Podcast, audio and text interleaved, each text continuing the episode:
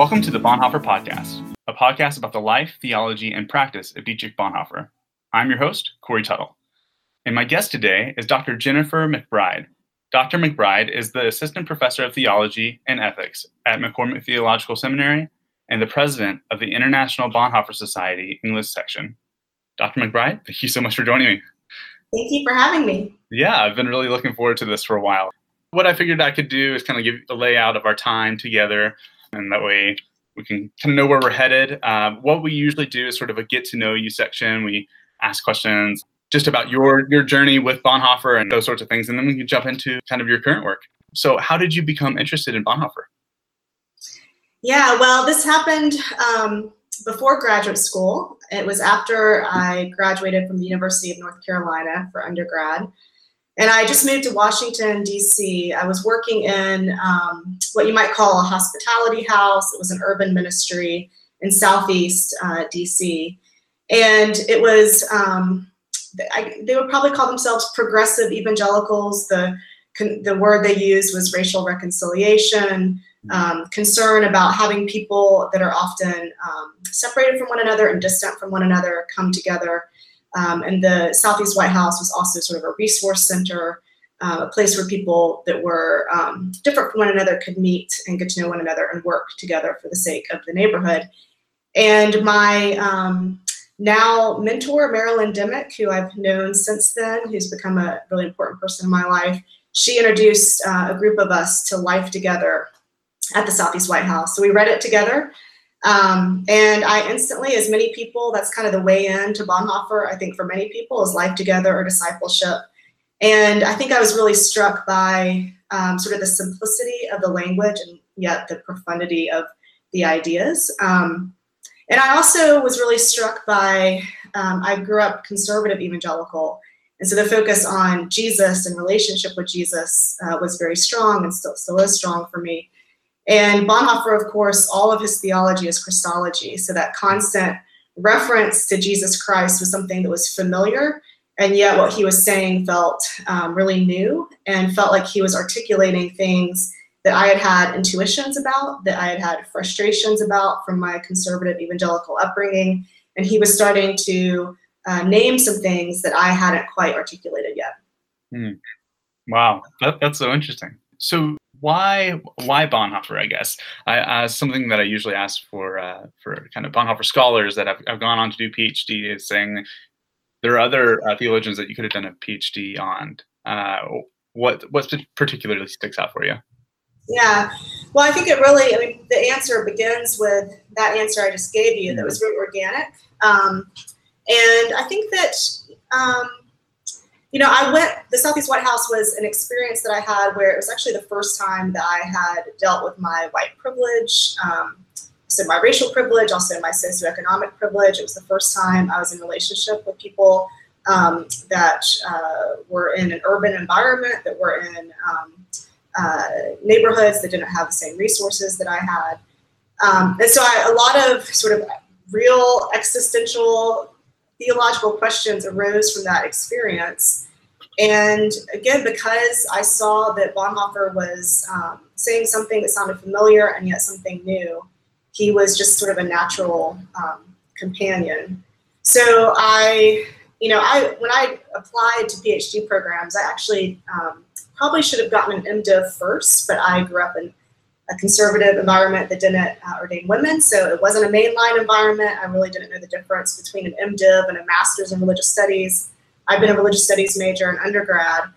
And I looked at the University of Virginia, where Charles Marsh had a project on lived theology and was focusing very much on Dietrich Bonhoeffer as well as Martin Luther King Jr. And I think that just the focus on lived theology, on this idea of philosophical theologians who were writing this philosophical theology, this very sort of, in this particular way that philosophical theology is kind of a particular genre, and yet doing it in the midst of situations of social concern. And as you said, that kind of concrete, practical, although it's not always obviously practical, right? So that Bonhoeffer was saying these things in ways that I'd never heard them, and yet they lent themselves to practical implication. But I think, to go back to part of your question, besides the Christological emphasis, I was also early on in reading Bonhoeffer very much struck by the this worldliness emphasis in his theology. You know, it's hard sometimes to go back and think what you were thinking 20 or 25 years ago, especially for someone like myself, where I've gone from one particular subculture of Christianity, conservative, white conservative evangelicalism, to now I'm mostly hang out in mainline circles, but also connect with progressive evangelicals. So it's hard to go back and think about what I was thinking then, but this idea of that we can believe very much in transcendence, but the transcendence is for the sake of this world. Now I have much more ways to articulate that with focus on the kingdom of God, the Lord's Prayer, the kingdom come on earth. But Bonhoeffer was really the first person who showed me that. And again, I think because he showed it through an emphasis on Jesus, I was able to sort of hear it and get excited about it. I can completely relate to that. I've fairly recently finished my undergrad degree at a conservative evangelical school. And after that, and starting to read more Bonhoeffer and get into sort of Bonhoeffer studies, seeing the this worldliness, the everydayness of theology, and particularly, I think, and you're probably alluding to some of this, that my thought is this, like, we live here, we die, we go far away, and we never come back again. we go to heaven, but then, like, I'm reading Bonhoeffer, and Bonhoeffer is all about the kingdom being on earth, and that, you know, in the end of the Bible is you in your body with God on earth. And yes. This is all preparation and getting right in that process. That's been mind-blowing for me lately, so.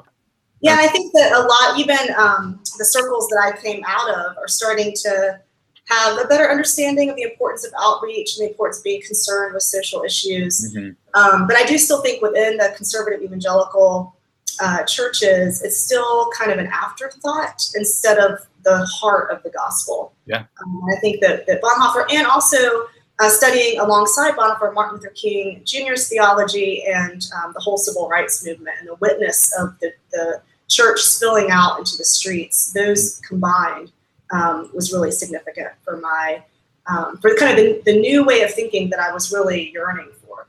Mm-hmm. And you mentioned your live theology method. Yes. Can you elaborate on that a little bit more? I'm really curious.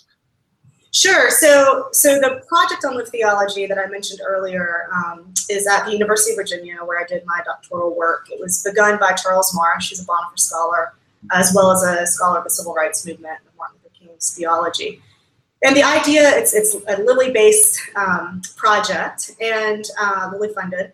And the idea is that looking at these two quintessential live theologians, Dietrich Bonhoeffer and Martin Luther King Jr. Both of them studied philosophical theology. And as I said earlier, both of them were doing so while being immersed in situations of social concern. Now, of course, Martin Luther King Jr. was doing it from as part of the oppressed, and Bonhoeffer was doing it as part of the privileged class. And so in a lot of ways, part of the significance for me with Bonhoeffer is that I too am privileged, not only in my white privilege, but I grew up at a boys' prep school. I've kind of always been in these middle, upper middle class circles.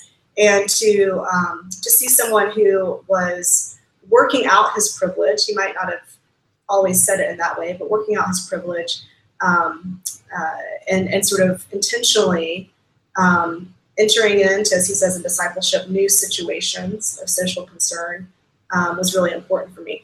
But the live theology, the way I have used live theology and talked about it as a method, I do this, this came up in my first book, The Church for the World, where there I was engaging Bonhoeffer's theology kind of as a first step.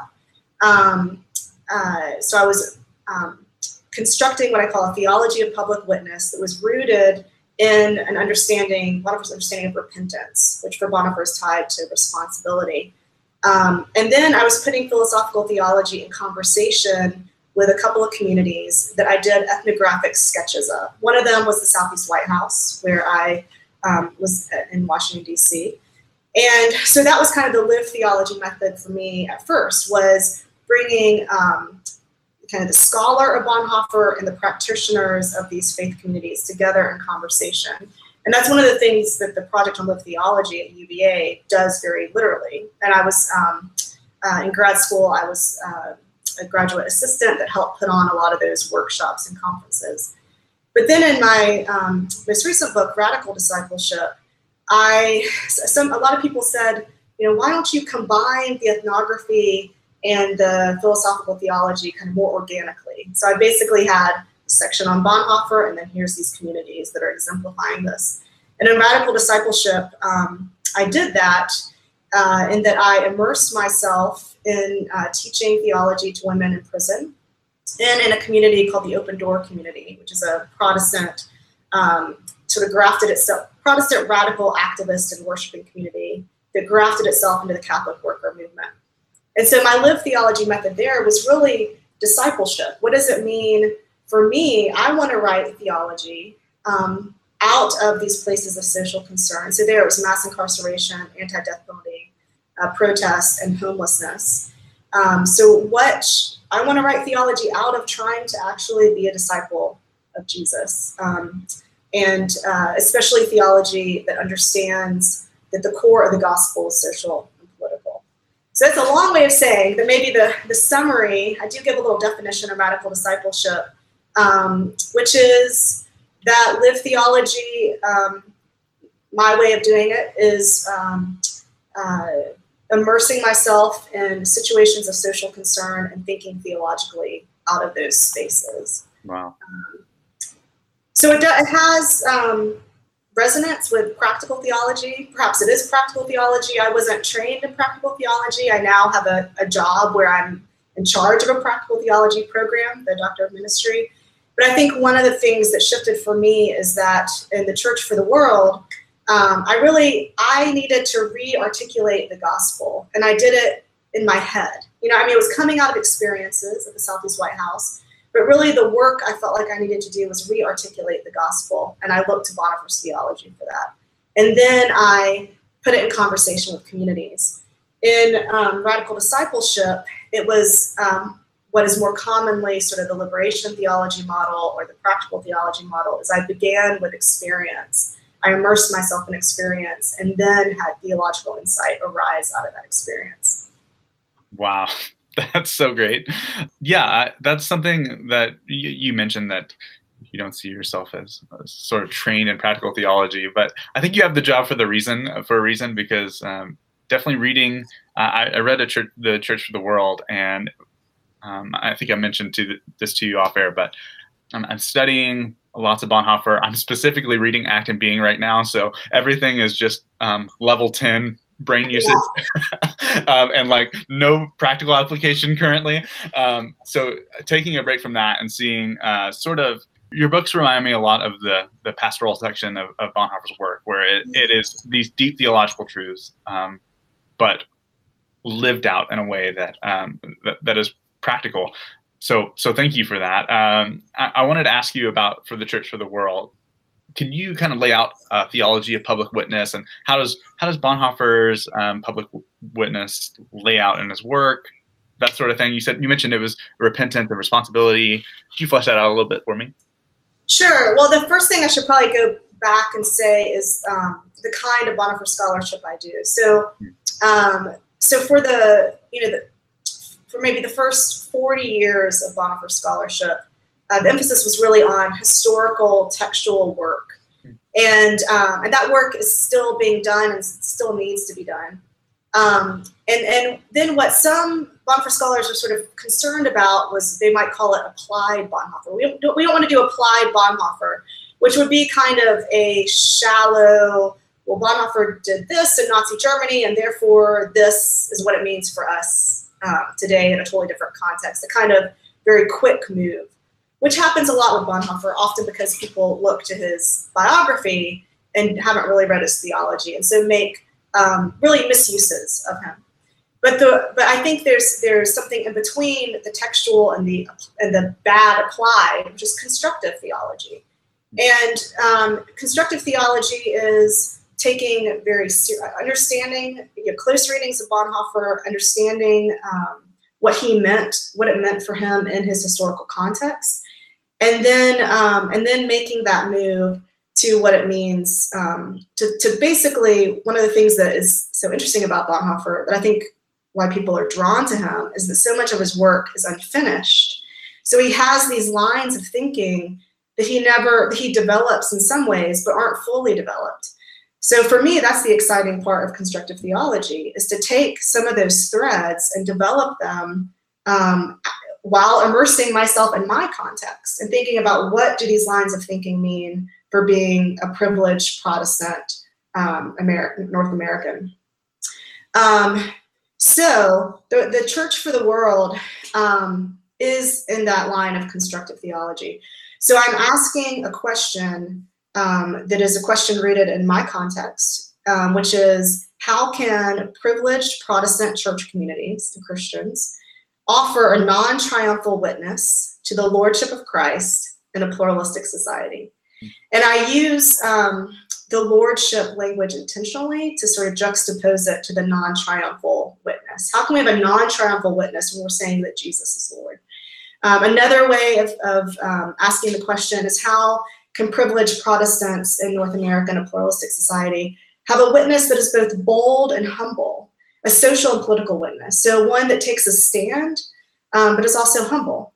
Because what we see, I mean, this was true 10 to 15 years ago when I was writing my dissertation that became The Church for the World, a book, and it's true today, is that we see that Christians in the public square are, on all sides, are triumphalistic and self-righteous.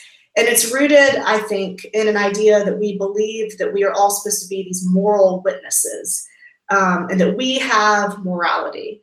And these are opposing understandings of morality, and so it becomes a battle over who is more moral.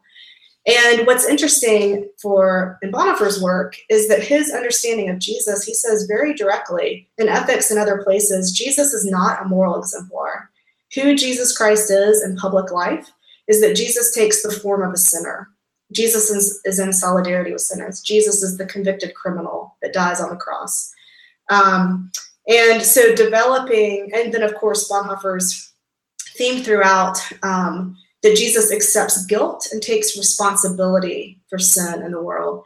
So I use those ideas to develop that especially for privileged Protestants in the United States, who benefit from unjust structures, who maintain unjust structures, that we are complicit in the injustices in our society, and that we need to accept guilt and take responsibility for those structures.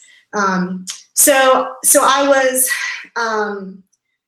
there's ways we could talk about Bonhoeffer in his historical time. He says some interesting things here and there about the confessing church being the body that accepts guilt, or the body that repents and accepts guilt. And then he talks about the conspiracy circle, which are mostly not Christians, as those who take the form of the crucified Christ that accepts the guilt and takes responsibility. So my concern that the historical piece is undergirding what I'm doing, but I'm not so much saying, here's Bonhoeffer, the historical figure, and here's what he thinks about public witness. I'm really looking at where his theology leads and what we can construct for our time and place out of that theology. That's great. Yeah, and you mentioned that kind of plays right into your Southeast White House and your experiences in these communities that kind of identify with sinners, that kind of break the lines that we usually have drawn up. Yes. Yeah, absolutely. So, I mean, both the communities and the Church for the World, the Southeast White House, and then another community called Eleuthero, neither of them really talked about themselves as being communities of repentance. But I talk about, the Eleuthero pastor did talk about repentance a lot. But I talk more about that these are communities that have a disposition of repentance, meaning that the way that they offer public witness is by saying we are taking responsibility for this social sin. That in a concrete way, not just that we're confessing the sin, but that we are concretely embodying repentance by focusing on one social issue, or maybe two interlocking social issues, and having the identity and the mission of our particular church community be rooted in that. So yeah, so the Church for the World, obviously in the title, the Church for the World, it is an ecclesiology as well. So in line with Bonhoeffer's theology, much of it is Christology, but then that Christology leads to an understanding of who the church should be. Yeah, I'm writing my thesis on his theological anthropology, and I'm having a hard time separating his ecclesiology and his anthropology and his Christology. It's kind of like, yes. I don't know how I'm going to put all this together, but it's so ingrained in everything that he does, his Christology leading to his ecclesiology. So I really appreciated that. So what I wanted to also do is to kind of ask you sort of your work as the president of the International Bonhoeffer Society. What is that like? What are your roles like? What's your favorite part of the job? Yeah, well, so I became the president, I think 3 years ago, maybe, or 2 years, 2.5 years ago. The first thing to say is that I'm just completely honored to be able to take this role in the English language section of International Bonhoeffer Society. As you know, the International Bonhoeffer Society English language section is comprised of the first generation scholars who really brought Bonhoeffer's work to the English speaking world. And the way that happened, one of the major ways was through the Dietrich Bonhoeffer works, English translations, the critical translations, the 17 volumes that we now have that are complete. So, so that was a huge part of the work of the society for the, the first 40 years or so. And with a part of that work early on was also an intentional focus on how can Bonhoeffer's theology also address the concerns of the church in the world today. So that's been there from the beginning. But what's really exciting about this time, about where we are right now in the society, is that we're kind of making a bit of a new turn. Again, not leaving behind the historical textual. That work needs to be done, and now more work can be done because of these 17 volumes that have been translated into English. But now we're also really intentionally taking that commitment that was sort of planted as a seed early on about how can we really let Bonhoeffer's theology be useful to ordinary people in the pews, to churches, to activists, to artists even. And I think that work, there's a lot to be done. So one of the things that we're doing, which might sound very simple, but we are now putting money into completely rebuilding our website. So we really want that to be a virtual community and kind of the go-to place for anyone who's interested in Bonhoeffer studies. It took a little bit of time to get to the point where we were committed to a website like this. We have one right now that was graciously done by a Bonhoeffer scholar who, on his own time and money, did sort of a home-based website. And the time has really come for us to really think more creatively and think about how Bonhoeffer's theology can be, how to make constructive use of it in the ways that I and others have done in their scholarship. So it is that big question about, Bonhoeffer's question of, are we of any use? Are we theologians of any use? And it's kind of a haunting question, because for those of us who care about this academically, and it's a central part of our faith, and we think that it matters to the church, but it's hard even for church folks to kind of care about theology. It's a different kind of way in. It's a different language sometimes.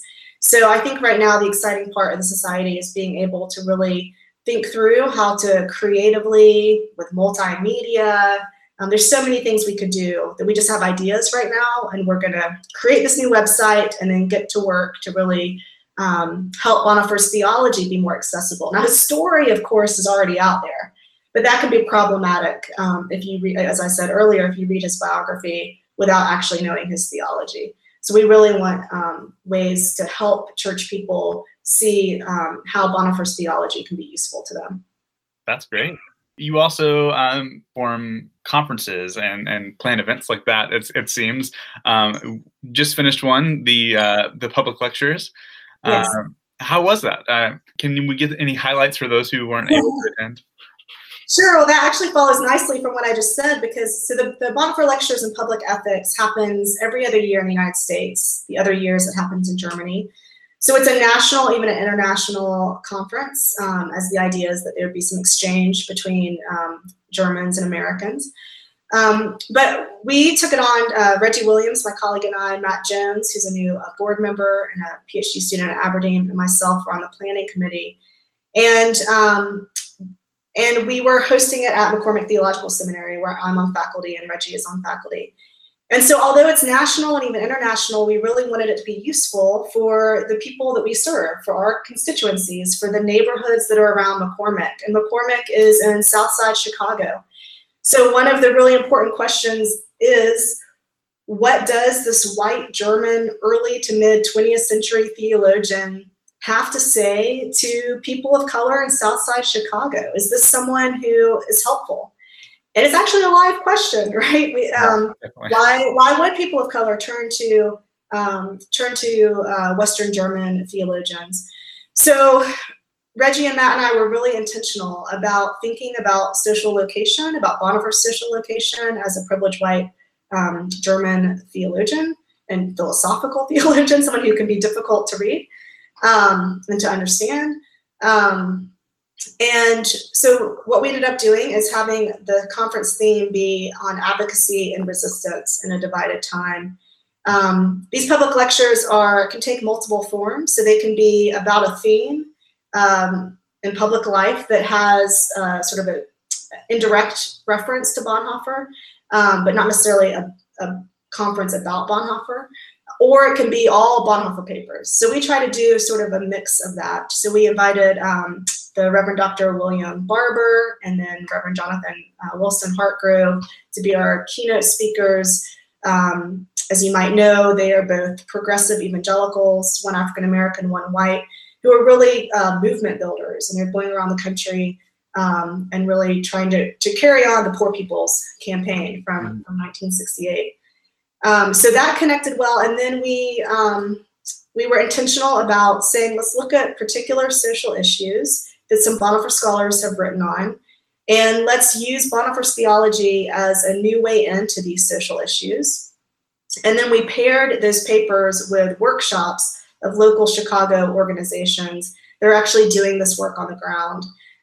So I co-wrote a paper on Bonhoeffer and mass incarceration, and then we had a workshop from a formerly incarcerated person who is a leader in a coalition in Illinois around policies that would help make reentry easier and better.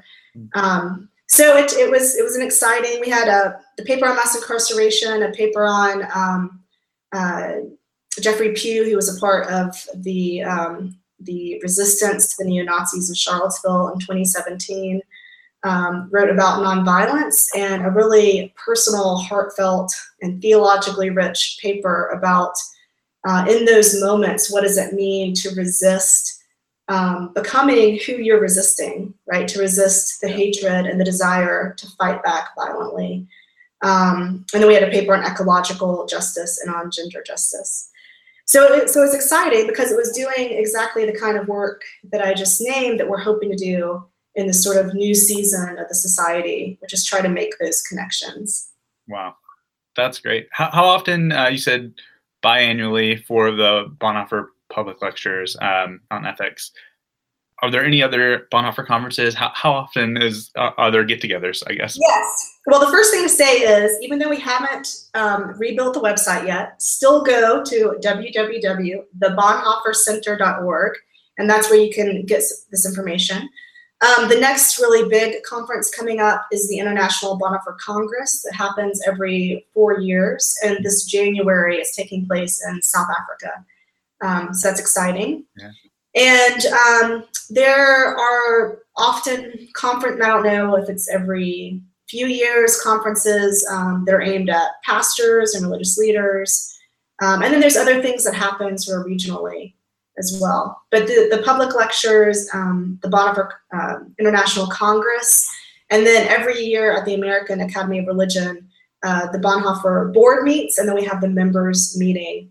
And we have papers during the American Academy of Religion. We have a Bonhoeffer group that normally has 2 or 3 sessions, and those are always exciting. And then we have dinners that are often in basements of local churches, where we also have a time of fellowship and then also a speaker as well. Wow. I did not know that that about American Academy of Religion. That's exciting. Yes. I didn't know that. I will definitely be looking into that, because I've been doing this podcast and interacting with Bonhoeffer scholars. It just seems, I could probably say this every episode, but the diversity and also the hospitality of the group is incredible. It's just been such a privilege to be part of it. Well, that's a really important point to say, that I think that that the kind of scholars that are drawn to Bonhoeffer are just wonderful human beings. So it's a great group to get to know. A lot of them are ordained as well, or there are pastors who, their full-time gig is being a pastor, but they've been translators in the DBWE volumes, or they have written books on Bonhoeffer. They have their doctorate degrees. So there really is that, what Bonhoeffer held in his own life of the academic and the pastor, the society has that as well. So it's a really wonderful group of people. Yeah, definitely. All right, I have just 2 more for you. As far as Bonhoeffer scholarship right now, is there anything that you're interested in, the work that's being done that we have not talked about yet? I'm just sort of interested in what's going on in these fields. Well, there's so much, people always ask me, is there anything else left to say about Bonhoeffer? People have written so much, and of course there is. There continues to be. Again, because of the DBWE volumes and the fact that you don't have to even know German to be able to access these resources, and because of all the constructive work that can be done. A little plug, Philip Ziegler and Michael Mawson and myself are in a proposal stage right now of a book series that will be a Bonhoeffer Theology and Ethics book series. And there's some great things we have lined up as the first books coming out of that. Philip Ziegler has a book that is sort of a conglomeration of a lot of his essays around Bonhoeffer's theology and the doctrine of the Word of God, looking both at his theology and ethics around the theme of how much of a sort of doctrinal theologian Bonhoeffer is, and then how that affects his theology and his ethics. So that's exciting. I get asked to look at a lot of books, and there's a lot of great stuff coming out. You mentioned the dissertations that are hard to read. Michael Mawson just wrote a book on Sanctorum Communio. A book that I really love that came out a couple years ago is Andrew DeCourt's book on new beginnings. So he traces this idea of new beginnings throughout Bonhoeffer's corpus. I don't know. There's so much. Well, and that kind of leads me into, you perfectly set me up for the last question. What we usually do is a game of Desert Island on here at the very end. It's you get one book by Bonhoeffer and one book about Bonhoeffer. It could be about his life, a biography, or his theology, your choice. But it's just a fun way to get book recommendations for listeners. So what would you go with? Oh, well, I'm kind of anti the desert island metaphor. Because, it brings up an interesting point that I also get asked a lot. What's the one book that I should begin with that could be an introduction to Bonhoeffer? And the hard thing about Bonhoeffer's work is that there's not that one book. Again, it's the part that makes it so interesting, is that so much of his work is fragmentary and unfinished. And so the unfortunate thing is you really have to read a lot across the whole of his corpus to start to see how these themes connect from one piece of writing to the next and how they're developed. So, if I'm taking very literally the desert metaphor, I would want something kind of inspirational, I suppose. Yeah. And I think that, especially in those last couple months, and letters and papers from prison on religionless Christianity, and some of his lines about the disworldliness, I think that there's a lot of passages that I go back to over and over in a similar way that you might with scripture, or poetry, that there's reading them at a different time in a new context, speaks to you in new ways. So I would probably do that. But I also think, of course, ethics has so many of those threads that can continue to be developed. So ethics as well. I just recently went back and reread Creation and Fall, and used that as the center point of the essay that I did on Bonhoeffer and mass incarceration. And it really helped me to review Creation and Fall and see where a lot of the themes that are developed throughout his writings have their beginning there in that work on Creation and Fall. The freedom for others instead of freedom from others, the idea of our creatureliness, and that the fall was a fall away from our creatureliness and a desire to be like God instead of being a creature, and then how that plays out in ethics of the real human being and what it means to be the real human being, not the superhuman, not the perfect human, not the moral human, but the real human being is a creature, and that God loves the real human being. So right now, my mind is sort of in Creation and Fall. Did you ask about the secondary source? Yeah, just a secondary source. Well, I think a book that I just love and want everyone to read is an older book by Lisa Dahill, who's one of the translators of the DBWE volumes. And hers is really the only book-length reading of Bonhoeffer through a feminist lens, who really takes seriously his social location and what it means to read Bonhoeffer if you're from a different social location.